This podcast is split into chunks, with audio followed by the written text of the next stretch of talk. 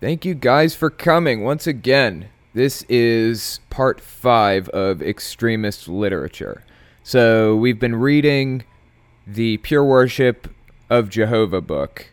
Uh, it's Jehovah's Witnesses' new book. It's based on the book of Ezekiel, um, and it's been pretty interesting so far.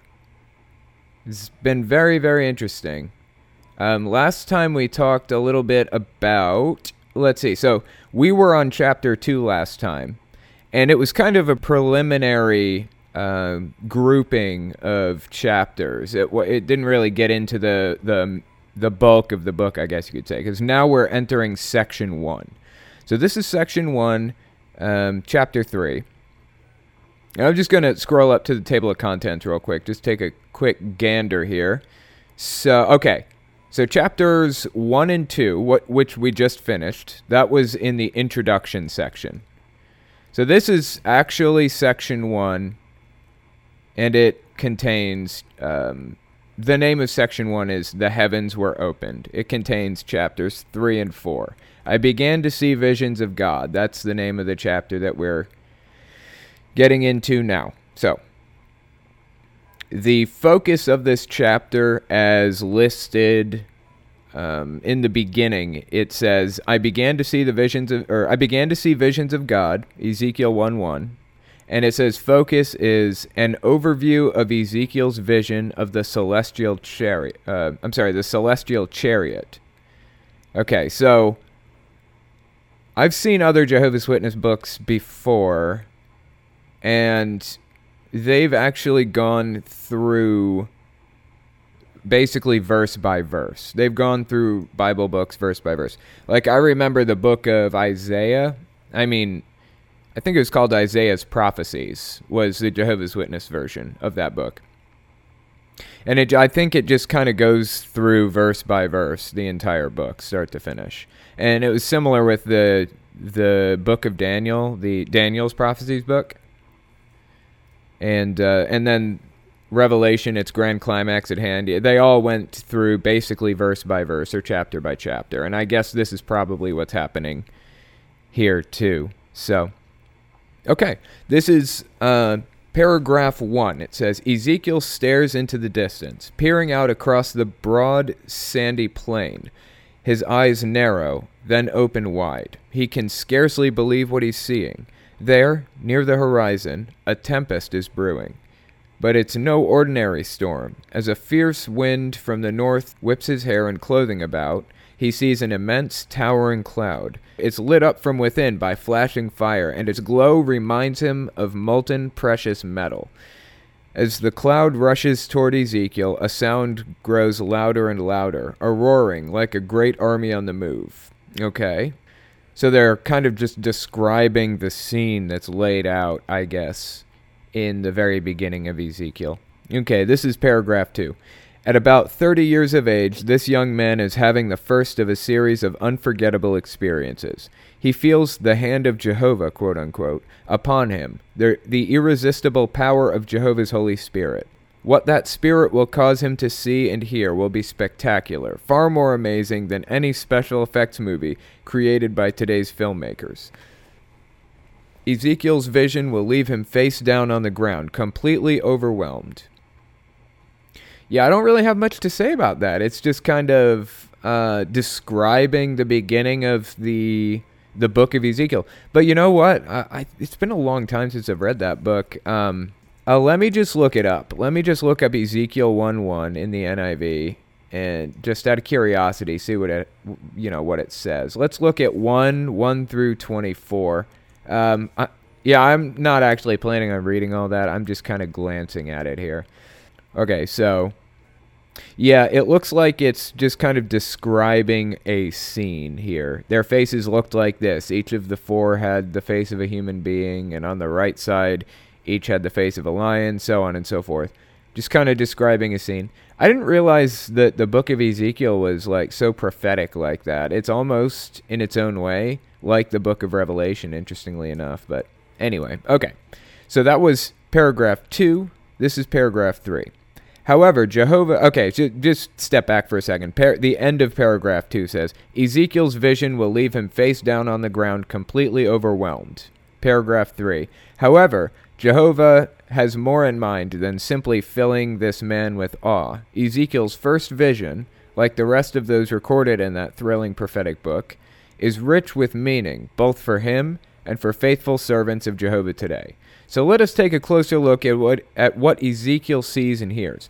Yeah, so as Jehovah's Witnesses have mentioned earlier in this book, they're going to be talking about types and antitypes a lot. So they have this idea that this book is a is foreshadowing what is to come for humanity. So they're kind of saying here, they're not just kind of implying either. They're outright saying that this book and what it has to say, they're they're going to interpret it to mean something specific for us today.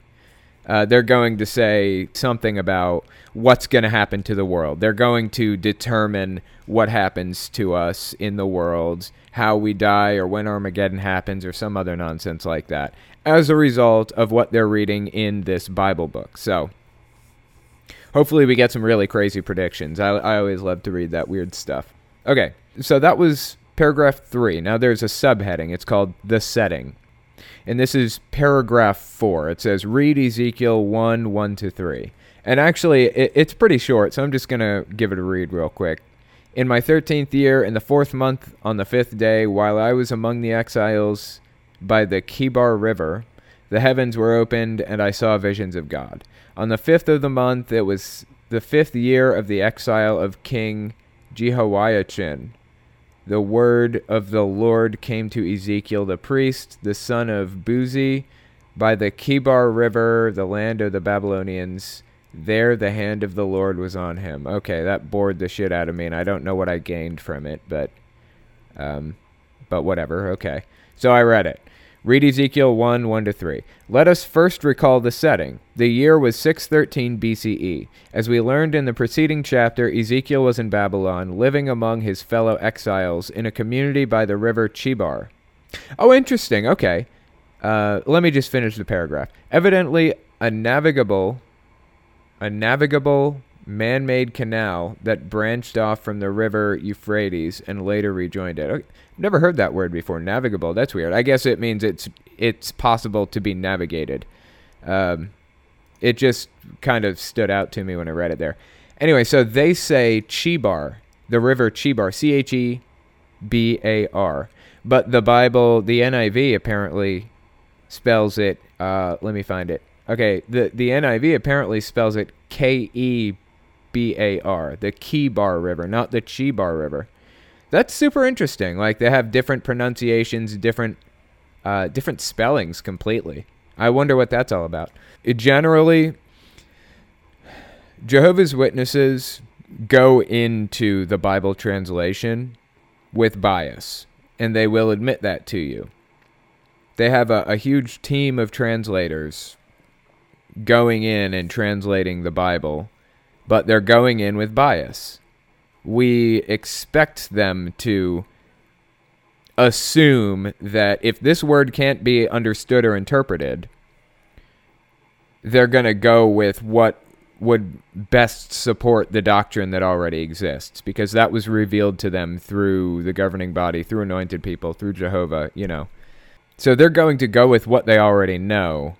They're going to default to what they already believe or know about the Bible when it's not possible to get an accurate, 100% accurate understanding of it. So, yeah, bias slips in with Jehovah's Witnesses.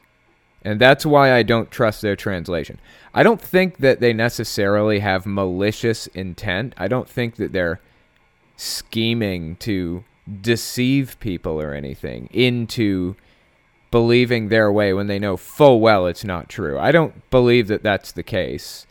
I just think that their bias slips in when they're doing the translation heavily in a few places. And I have some pretty strong examples of that happening too. I think I was watching a John Cedars video recently and he was talking about how he wasn't sure that that was the case. Like he doesn't he doesn't know that the Watchtower Society is intentionally um, slipping these words in and changing words to support their doctrine. Yeah, I don't I don't know that I'd say that either. I I just know that their bias heavily affects what they decide, uh, you know, to list as a translated word. I mean, you can see it with the name Jehovah. the The name Jehovah is not actually in the Bible anywhere. There, J's didn't exist in that language until I mean J's didn't exist until like 400 years ago or something. So there's absolutely no way that the name Jehovah is in the Bible, and the fact that it's in their translation should be a testament to the fact that their bias slips in. They're like, oh, the Tetragrammaton. Well, you know, it's been revealed to us that God's name is Jehovah, or whatever. Or they'll say, you know, that's the English translation of God's name, and we go with the English translation, just like we say Jesus instead of Yeshua, we go with Jehovah instead of Yahweh that kind of thing. That's the reason why I don't trust anything their Bible has to say. I don't believe that it's accurate. I don't believe that it's true to the original Greek and Hebrew and Aramaic and all that other good stuff. Because I, I, have seen too many examples of bias slipping in. So that you know, that's my reasoning for using the NIV to read a Jehovah's Witness publication. Because I you know, I I just don't even want to get in. I don't even want to look at their Bible. I just don't trust it to that extent. So, anyway. All right. So that was paragraph four. This is paragraph five. It says The exile's home, Jerusalem, was some 500 miles away. The temple where Ezekiel's father had served as a priest had fallen into corruption and idolatry. The throne in Jerusalem, where David and Solomon had once reigned in glory, was now a, uh, was now a source of shame. Faithless King Je- Oh my God, here's here are those weird words now. Faithless King Jehoiachin was here in Babylon with the exiles. His replacement on the throne, Zedekiah, was a mere puppet and a wicked man. That's super fascinating. Uh, something else to consider about the Bible is that a lot of this stuff was written from the perspective of the leaders of these nations. So, for example, we had um, Hezekiah. There was an army coming at him, and he was was the, a battle with the ancient Assyrians.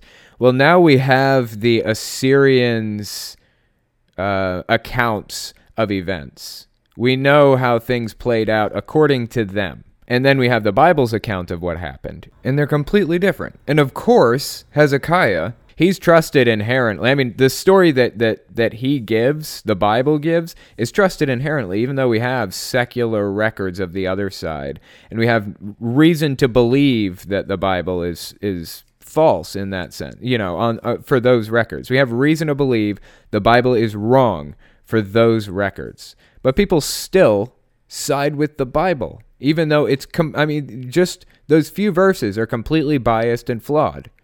So here we have the, uh, I'm sorry, the, the publication here is saying faithless King Jehoiachin was here in Babylon with the exiles. His replacement on the throne, Zedekiah, was a mere puppet and a wicked man. I am very hesitant to believe that Zedekiah was any of those things based on the fact that it's coming out of the Bible, I, would like to see secular records before I, you know, accepted anything that this says about the about that king. Okay, so this is paragraph six. For a man of faith like Ezekiel, these must have seemed the darkest of times. Some of his fellow exiles may have wondered Has Jehovah left us forever? Will this evil power Babylon, with her countless false gods, really banish the pure worship of Jehovah and eliminate his rulership from the earth? Oh, look at that. They said pure worship of Jehovah, just like the name of the book. It's like the, when they say the name of a movie in the movie, except this is like a lot less exciting. Okay, this is paragraph uh, 7. With that background in mind, why not begin your personal study of this subject by reading Ezekiel's vivid description of his first vision? And then it cites Ezekiel 1 4 to 28. As you do, try imagining yourself in Ezekiel's place, seeing what he saw and hearing what he heard. Okay. So now they're kind of encouraging people, I guess, or whatever, to read this part of Ezekiel on their own. Um, the congregations are probably going to stick a cattle prod up people's asses, for lack of a better term, trying to you know, encourage them to go through the book of Ezekiel pretty soon. In fact, they'll probably go out. You know, most of them will probably go through it on their own anyways soon. Cause you know, with all the talk of Ezekiel. So uh, uh, yeah, apparently it cites Ezekiel one four to twenty eight as Ezekiel's vivid description of his first vision. Interesting. Okay. So now this the next subheading. It says a vehicle like no other. Paragraph 8. Taken as a whole, what did Ezekiel witness? It looked like an immense, awe-inspiring vehicle, which has been described as a chariot. Okay. Huh. It included four tremendous wheels accompanied by four unusual spirit creatures, later identified as cherubs. Above them, uh, you know what? Hang on, let me just read Ezekiel 10:1 because it cites that as as identifying them as cherubs. Um, just curious about what they're um, what they're saying here. I looked and I saw the likeness of a throne of lapis lazuli above the vault that was over the heads of the cherubim. Okay, so it's identifying uh, cherubs in this verse. I I don't know why they believe that it can be tied back to the the previous verse they were talking about, but who knows? Maybe they maybe that's right. I don't know. I, I'm just not reading the full context apparently, so I can't really criticize it without doing that. All right, so continuing on. Above them stretched a vast platform or expanse, like ice, above which sat the glorious throne of God, occupied by Jehovah himself! Exclamation mark. What, though, was the meaning of that chariot? What was the meaning of that chariot? That's an odd question. Ezekiel's vision could fittingly represent only one thing the heavenly part of Jehovah's glorious universal organization. Oh, here we go. Why do we say that? I'm super curious too. Consider three factors that lead to such a conclusion. Okay. All right, so here at the end it says Ezekiel's vision could fittingly represent only one thing the heavenly part of Jehovah's glorious universal organization. Now, let me just take a second to summarize what just happened. Ezekiel described some random thing he was thinking about. He said he had a vision where he looked up and saw God sitting on a chariot or something. There's basically no information outside of that. We just have a single Bible prophet looking up and seeing God on a chariot. That's it. And from that, Jehovah's Witnesses derive all kinds of information. This is what they're famous for reading into something with absolutely no basis for those conclusions. Universal organization. Hmm. I do wonder what they mean by that. Um, hopefully, they're going to expand upon that a little bit. Anyway, okay. This is paragraph 9 says in italics Jehovah's relationship with his heavenly creatures. Um, oh, FYI, that yeah. So they have a bunch of pictures here, and they have a few paragraphs following this that have some words in italics in the beginning. So they're kind of you know, drawing your attention to this information. So, paragraph 9 says Jehovah's relationship with his heavenly creatures. That's kind of one of their factors that lead to a conclusion that Ezekiel's vision represents Jehovah's universal organization. Kind of a confusing thing, but so paragraph 9 lists one of those factors as Jehovah's relationship with his heavenly creatures. Then we have the vehicle represents more than the cherubs, paragraph 10. And then 11 is Daniel's similar vision of heaven. So let's take a quick look at the first factor that Jehovah's Witnesses believe points to Ezekiel's vision as representing God's universal organization. So, paragraph 9 says Jehovah's relationship with his heavenly creatures. This is factor number one. Note that in this vision, Jehovah's throne is situated above the cherubs. In other parts of God's Word, Jehovah is similarly described or represented as sitting enthroned above or between his cherubs. Of course, he does not literally sit above his cherubs, as if he needs to be carried by those mighty spirit creatures, any more than he needs to ride on a literal chariot. But the cherubs support his sovereignty, and he can send them to any spot in the universe to carry out his sovereign will. They, like all of God's holy angels, carry out Jehovah's discussions uh, I'm sorry, carry out Jehovah's decisions as his ministers or agents. In that sense, Jehovah rides, quote unquote, upon them all, directing them with his sovereign rule, as if they comprise one huge unified vehicle. Okay, so he, yeah, this is them kind of interpreting, quote unquote. They're interpreting uh, various verses in the Bible. And apparently they want us to read 2 Kings 19:15. They think it supports their position in some way. But something I want to point out here, something really interesting, is something I noticed Jehovah's Witnesses doing, and I notice a lot of other denominations doing too. They're assuming that God is omnipotent, which means he's all powerful, and that he's omniscient, so he knows everything, and that he's omnipresent, he's everywhere at once. Jehovah's Witnesses work under that assumption, but that was not always the assumption. People didn't always think that about God. That's a r- relatively recent idea. For a re- I mean, look, just look at the book of Genesis. Look at the first few chapters. In fact, look at the whole damn book. It's talking about God wandering through the Garden of Eden looking for Adam and Eve. Why was he looking for them? Did he not know where they were? Is he all knowing or not? Did he not know that they had sinned?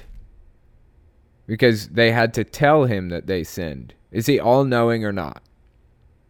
Didn't he know that they were going to eat that fruit? He's either all knowing or he isn't. And the entire first five books of the Bible point to the idea that he's probably not all knowing or all powerful. I mean, he's jealous of other gods. He's a jealous God. Why? What's he afraid of? Isn't he the only God? Why is he afraid of people worshiping other gods if he's the only one, anyways? It just, it doesn't add up. It's strange. And people have been superimposing the idea that God is all knowing and all powerful. Really, not for very long. It's it's honestly a, a, reasonably recent thing. So, anyway, yeah, I just see Jehovah's Witnesses doing that here.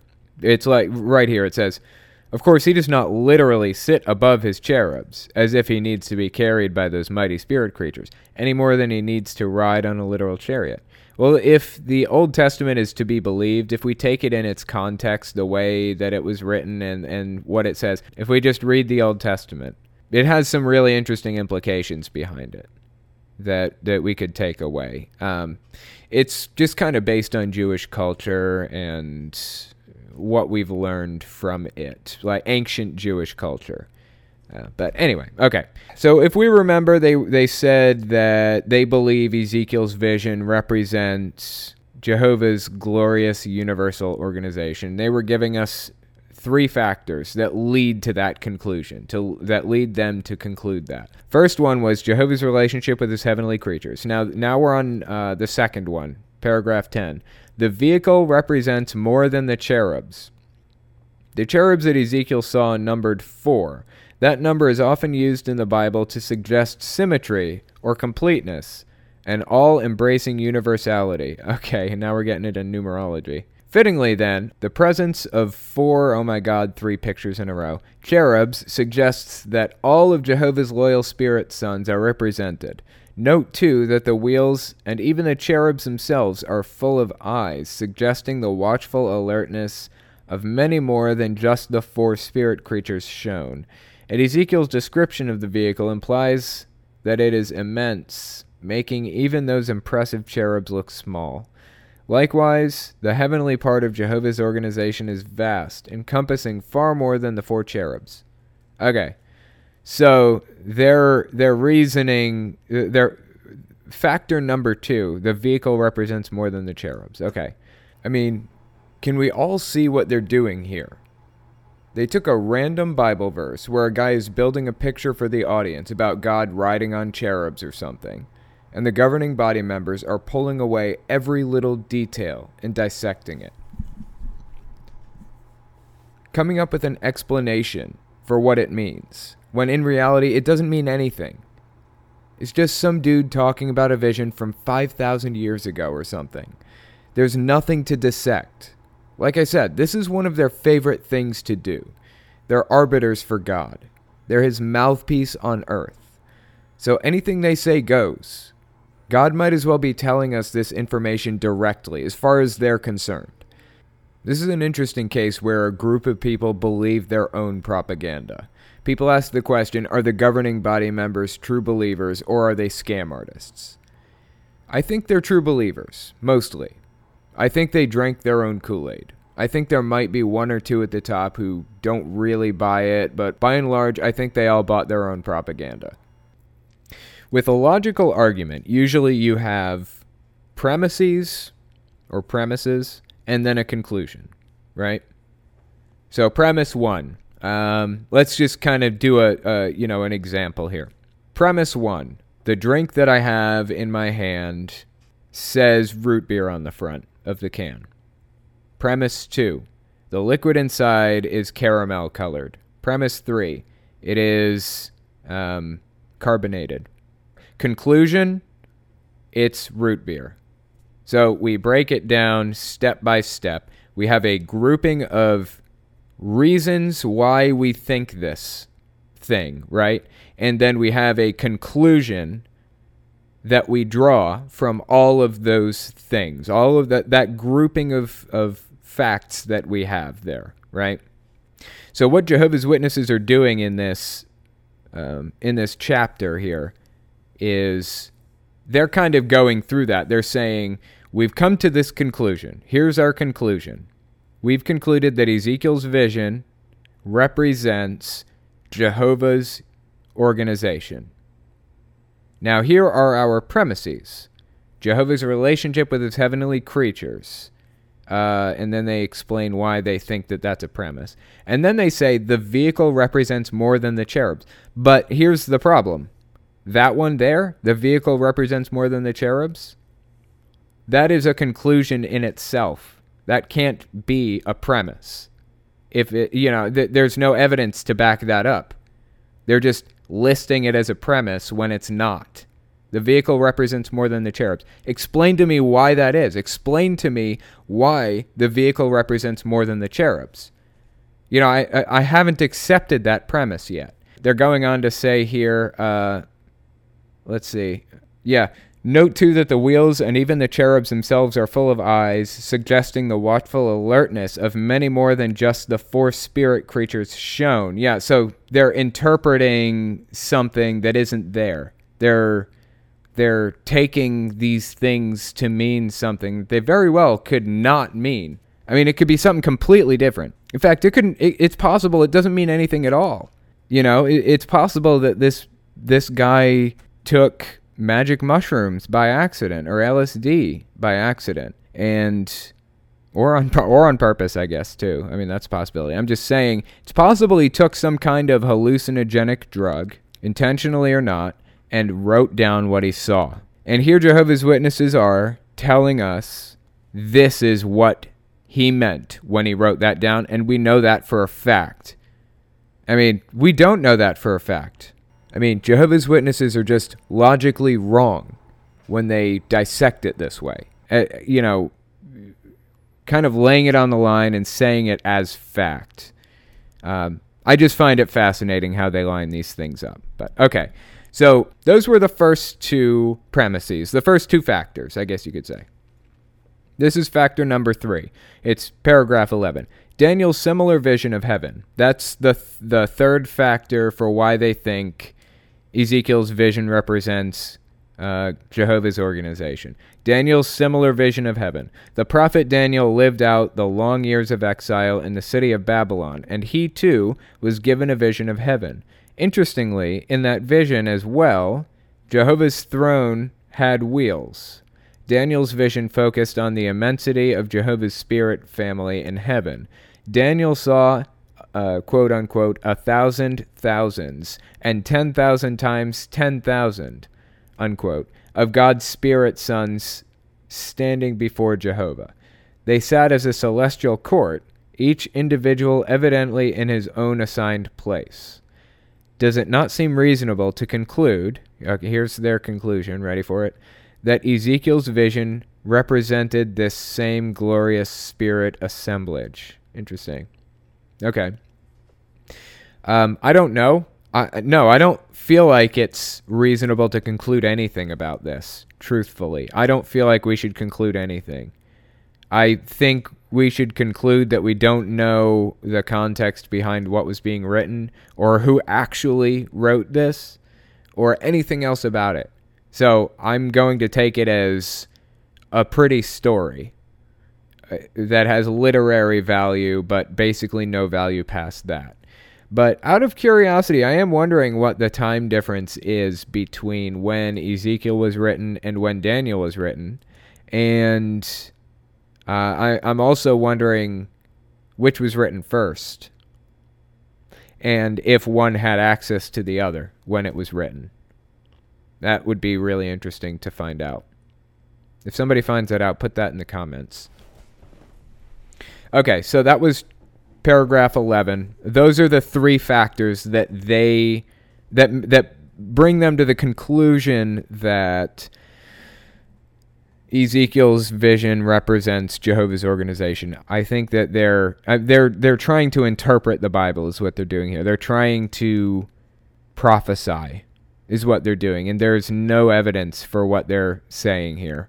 There's no reason to believe the things that they're that they're outright saying. So, yeah, I reject their conclusion. In fact, I reject their premises which means their conclusion is, you know, I, I believe that their conclusion is incorrect. All right, so let's see. That was paragraph 11, I believe. Yeah, now we're on 12. Okay.